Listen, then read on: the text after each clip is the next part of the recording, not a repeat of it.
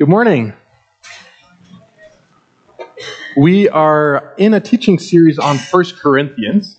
And uh, if you are just joining us today in this series, I encourage you to, after the service, go back online and listen to the previous few uh, messages to get caught up on where we are in that letter that Paul wrote to the Corinthian church. But if you are just joining us today or you need a quick refresher of where we're at, here it is. Corinth was a thriving and progressive Greco Roman metropolis in the first century. And this was a city where it was all about climbing the socioeconomic and political ladder to get status and recognition. Uh, if you were to modernize the kinds of questions that people would have been concerned with in a city like Corinth, it might sound something like this today What do I have to do to really be someone? Who do I have to schmooze with in order to get status here? What line of work or study do I need to be in in order to be respected? What are the latest and greatest ideologies and philosophies and influencers that I need to subscribe to that will make me appear wise, smart, culturally relevant, or in today's words, woke? But it's not just about who we follow and what ideologies we subscribe to. No, no, no. Equally important is to know which ideas teachers and influencers we're against, right? Who and what does our culture encourage us to hate, slander, and cancel? Hmm. Are we still talking about Corinth here? That's beginning to sound a lot like our culture, right? But welcome to the early church of Corinth, friends on top of being in this kind of a cultural milieu, the church had some really serious issues going on, listed on this slide. And as you look at this list, you might think, is this in the Bible or am I watching some kind of TV drama that's bad for my soul? But this is the reality of the early church in Corinth. Now, Paul does get to addressing the mess that the church had gotten itself into, but remember, Paul doesn't just come in with guns ablazing, scolding them, you're doing this wrong and you're terrible here. And rather, he's, his starting point is actually to give thanks to God for all the ways in which God has already blessed them. Then, as Jeff mentioned in week one, he reminds them of their new identity in Christ and that because of this new identity, these old ways of being in the world just doesn't suit them anymore. Last week, uh, Jeff taught on chapter 3, where Paul tells the Corinthian church that they are not yet spiritually mature Christians. They're spiritual infants because they're still acting and living just like the culture around them. And there had been division in the church that had created these different cliques, and each faction was boasting about their human leader that they had put on a pedestal, and at the same time, they were slamming all the other church leaders as being far superior, uh, inferior. And Paul tells them stop putting human leaders on pedestals. We are servants of Jesus, we're equals in the kingdom of God um, and in Christ. And then he says, moreover, this other guy that you're comparing me to, Apollos, Apollos and me are teammates. We're working for the same goal. So why are you pitting us against each other? It doesn't even make sense. Uh, it kind of reminded me of when I was a kid uh, and during recess, my classmates and I would pretend to be different Power Rangers, right? And we'd argue about which Power Ranger was better and why the other ones just suck, right? But why were we dividing over that? It doesn't even make sense. The Power Rangers, yes, they have different strengths and weaknesses, but they're working as a team for one goal. And the Corinthians are acting just as childish.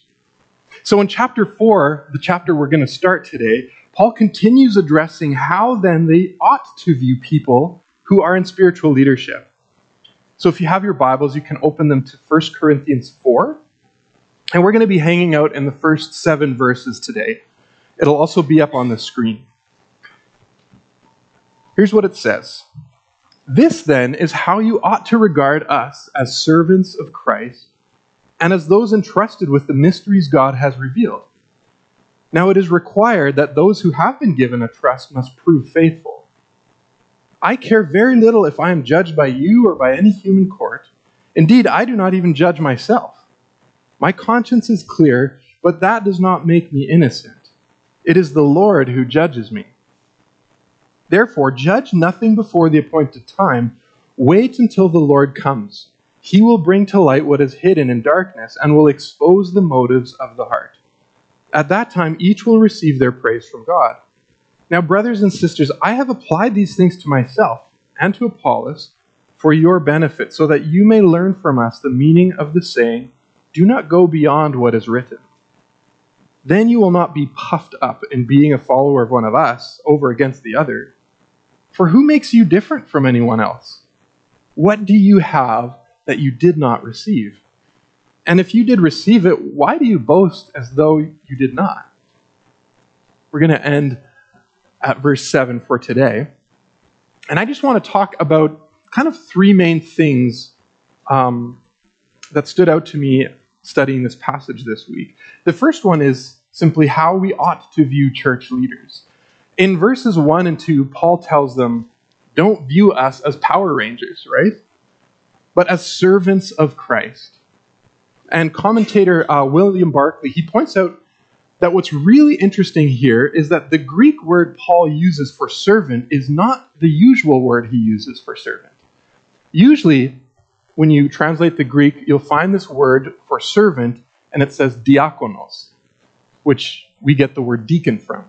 But Paul actually uses a totally different word here to describe the word servant, and it's a little tricky to translate because it had a culturally time bound meaning. It meant something very specific in that time and culture. He uses the word huperetes, and it had a very specific meaning. It meant one of those slaves or servants who would pull on the large oars of an ancient warship. Anyone maybe remember this next picture, next slide? Anyone remember that picture of this old movie, Ben Hur? Yeah? Don't worry, youth. It was an old movie when I was your age, but that's the picture that we're supposed to get. And remember, Corinth is a seaport, so Paul is using a metaphor that would have instantly clicked with them. They're like, oh, I, I know what he's talking about. And we're supposed to get this idea of Christ as the captain or the pilot of the ship, and Paul and other church leaders as the slaves who only do what their captain commands. That's the role of church leaders, he says. It is not to be the CEO celebrity of a uh, pastor of a church, and neither is it to be um, an errand boy or an errand girl who is there just to please every demand that the church has. It is to be a servant who does what the captain commands, and that captain is Jesus alone. Then Paul immediately uses another metaphor to describe him and other preachers and church leaders. He says, We are those who are entrusted, or some of your translations might say, stewards of the mysteries of God, or that the, of the mysteries God has revealed. That does not mean that pastors or church leaders have some kind of secret knowledge. When he talks about the mysteries that God has revealed, what he's saying is um, there were mysteries about the gospel that had not previously been revealed, that are now being revealed, and our job is to teach and preach on the gospel. But again, he uses a different metaphor here. He says the word steward also had a particular meaning in that culture. It referred to a servant who had been entrusted with overseeing and managing part of his or her master's estate. Still a servant, sometimes still a slave, but entrusted with great responsibility. Um, the picture that came to mind as I thought about this was uh, in the Old Testament, in Genesis 39. It's the role that Joseph has in Potiphar's household, right? He was still a slave who was sold into slavery into Egypt, uh, Potiphar buys him. But because he has proven to be faithful, Potiphar puts him in a great position of responsibility and he entrusts his whole estate to him. And that's the kind of picture that we are to get of church leaders who are stewards um, of the church, of God.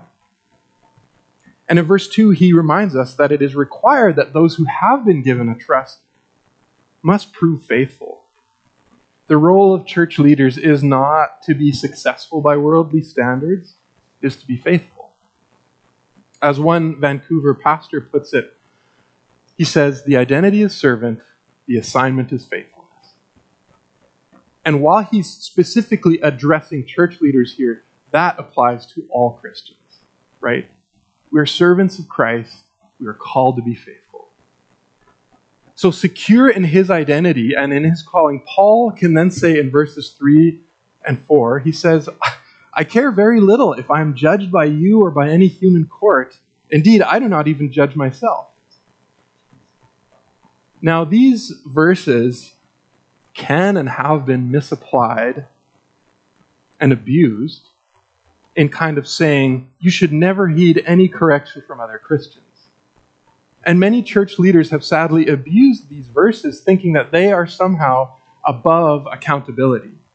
And that is not what this text is about.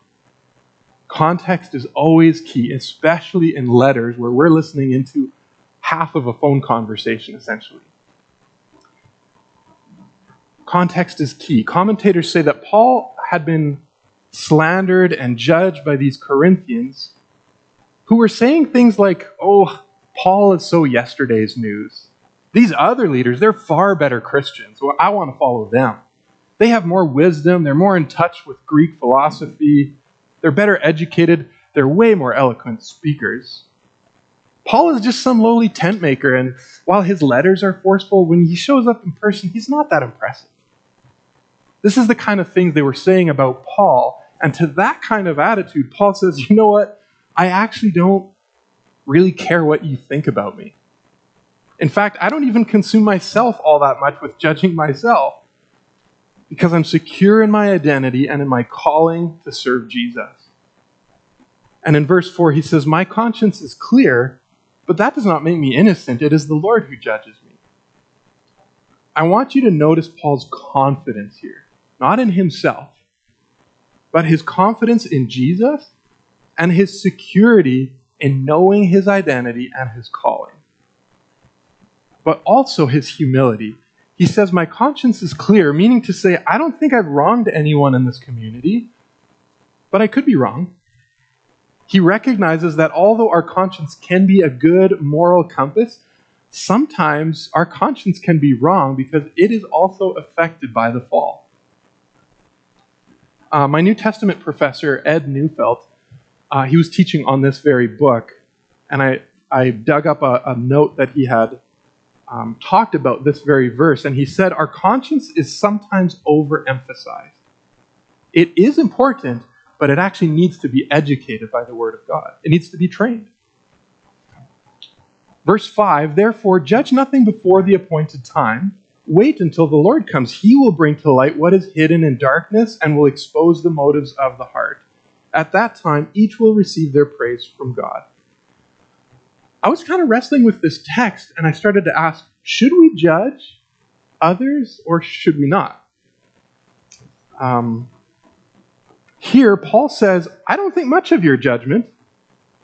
And then he encourages them not to judge anything before their appointed time. But in the very next chapter, chapter 5, Paul straight up judges someone in the church and tells them, I have passed judgment on this person. And then he calls them, he says, Your job as the church is not to judge the people outside of the church, not to judge the people who don't know Jesus, but it actually is your job to judge the people in the church. And I sat there scratching my head like, which is it, Paul? Should we judge or not judge? And as I did a bit more digging, I think it all depends on what the spirit and intention of our judgment is. Um, in the Gospel of Matthew, Jesus says, uh, Don't judge, for if you judge, you'll be judged with the same standard. Something along those lines. That's the Rick translation. But then he goes on to point out someone else's, uh, he says, Don't point out someone else's sin while being totally ignorant of your own sin. First, deal with your own sin then you're in a place where you can help others deal with theirs. And so Jesus is saying, don't be a hypocritical judge. And in Paul's case, people are trying to play God and determine who's a better Christian here. And they're basing it off of very superficial and worldly standards. And Paul is saying that kind of judgment is worthless. Only God can judge what's in a person's heart and the sincerity of our discipleship. Don't pass that kind of judgment onto people. However, the kind of judgment he does say in the next chapter is our responsibility to, to carry out is the kind that holds leaders and other Christians accountable. The kind of judgment that calls people who say, I am a follower of Jesus, hey, let's live like followers of Jesus then. So, not all judgment is bad, it's the spirit and the intent behind it. Judgment has a negative connotation in our culture, but biblically speaking, it's something to be celebrated because it means putting things right, putting injustices to right. And in this instance, Paul just brushes off their judgment of him because there's a really toxic spirit and intent behind it. And in fact, it's this toxic spirit that is leading to much of the visible problems in their church. That slide with all those issues, there's something behind it that's animating all of that.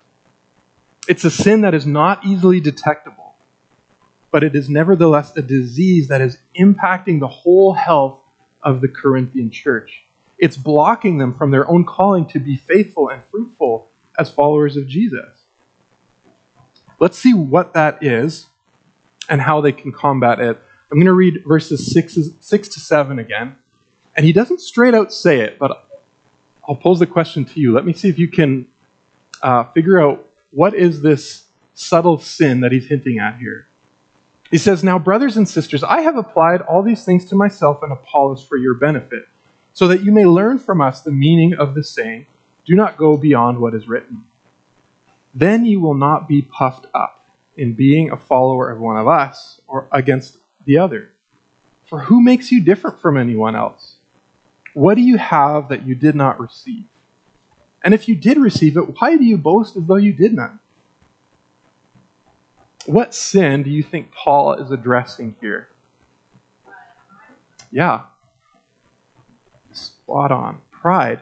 Pride is one of those sins that seems, let's be honest, most palatable for people to accept, right? Because it's just not as it's not as shameful as other sins. And it can be largely hidden. But it is often listed as the first of the seven deadly sins.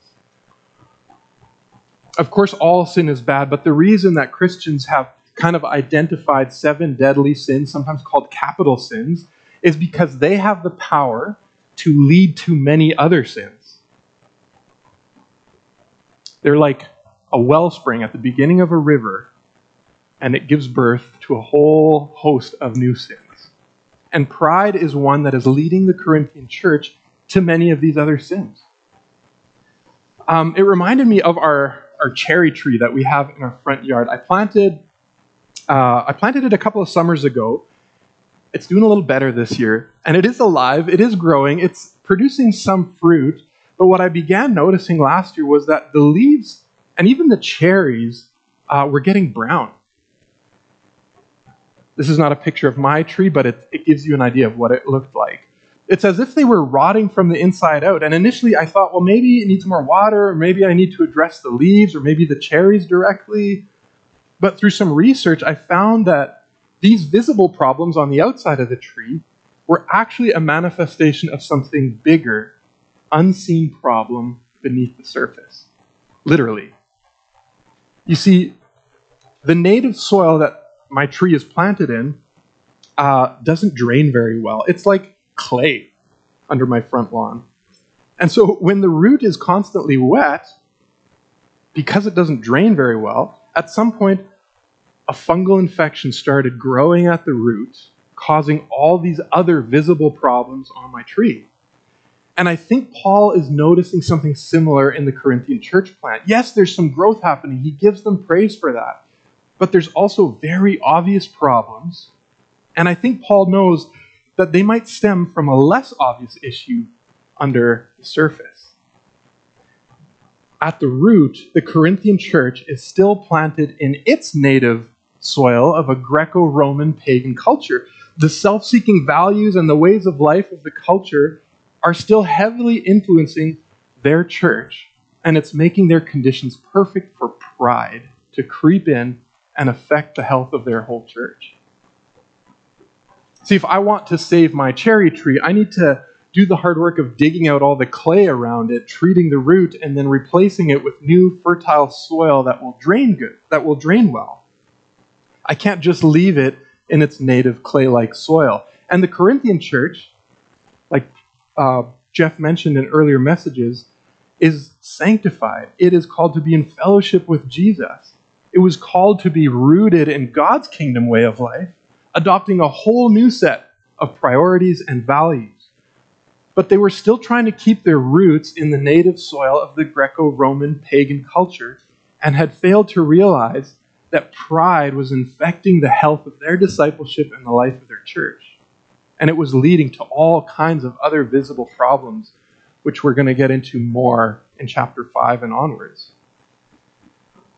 According to um, a pastor by the name of James Schaefer, he defined pride this way. He said, Pride is an excessive love of self or the desire to be better or more important than others.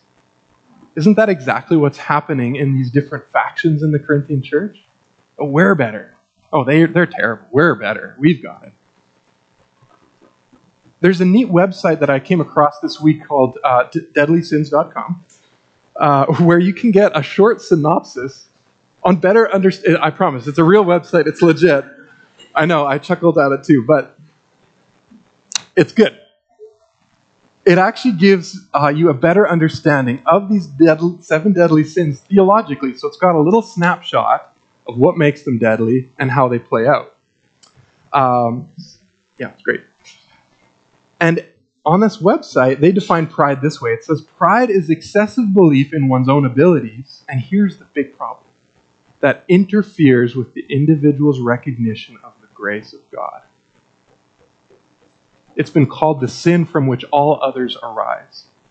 Just like this fungal problem on my cherry tree, it's the problem from which all my other tree problems arose. So too functions pride.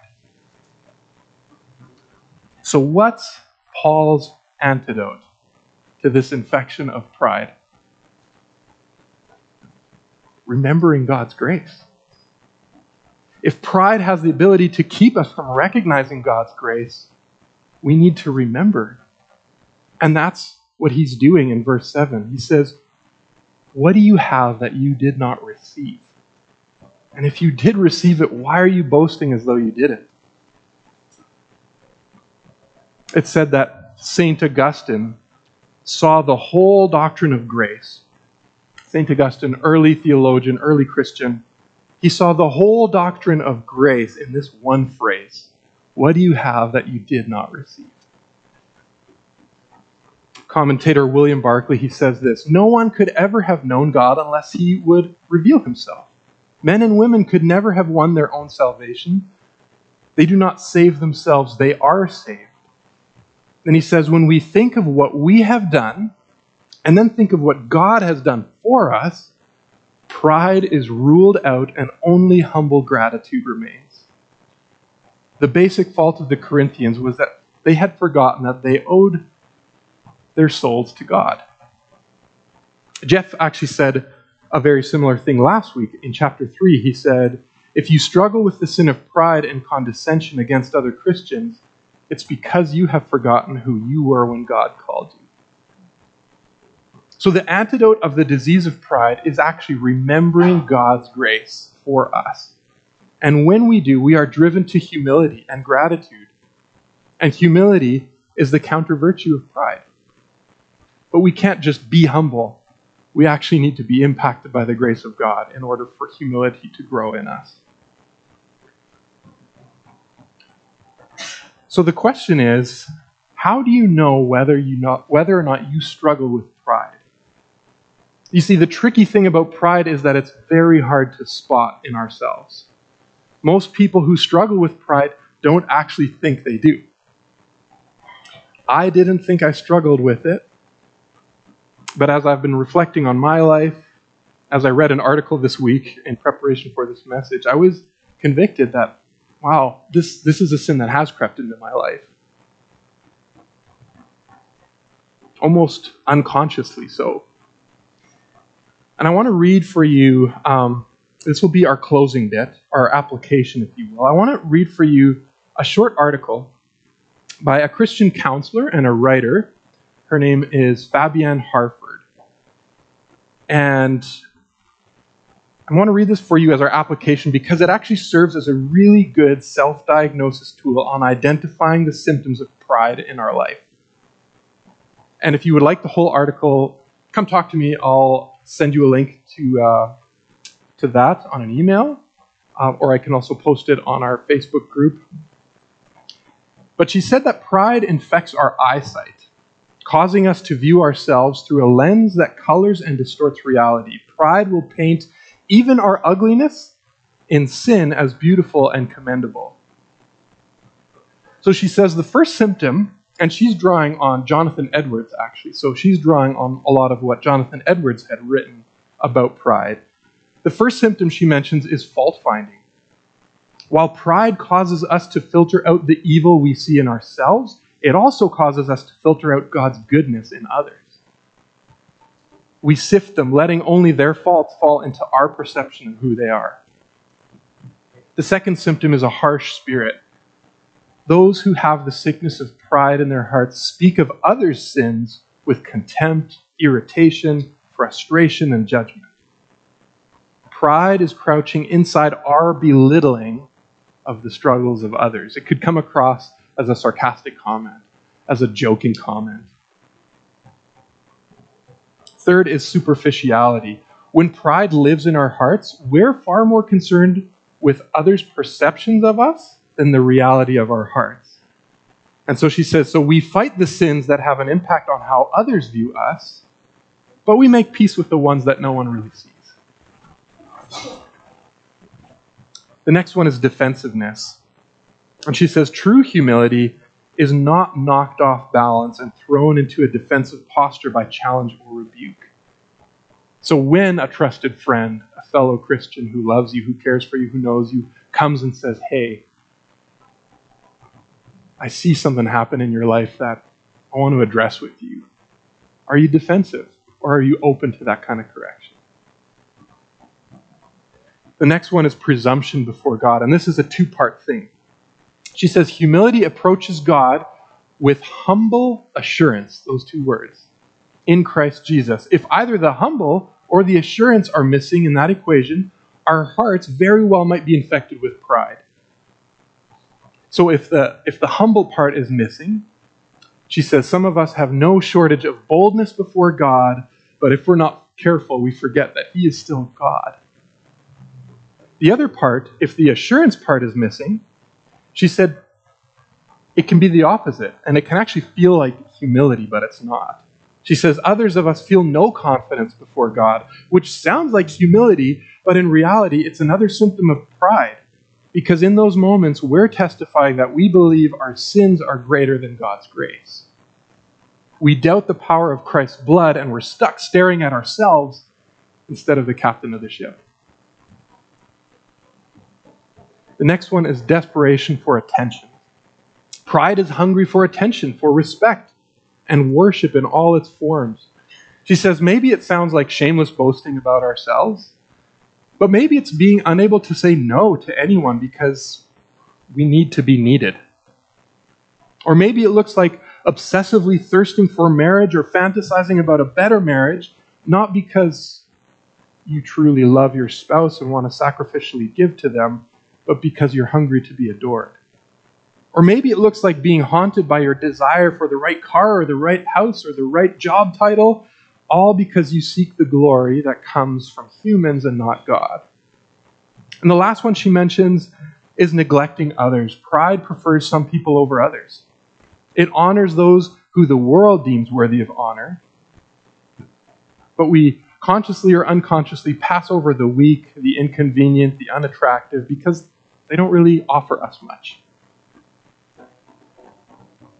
And so the end of the article just says maybe more of us struggle with pride than we thought. But here's the good news. She concludes there's good news for the prideful. Confession of pride signals the beginning of the end of pride.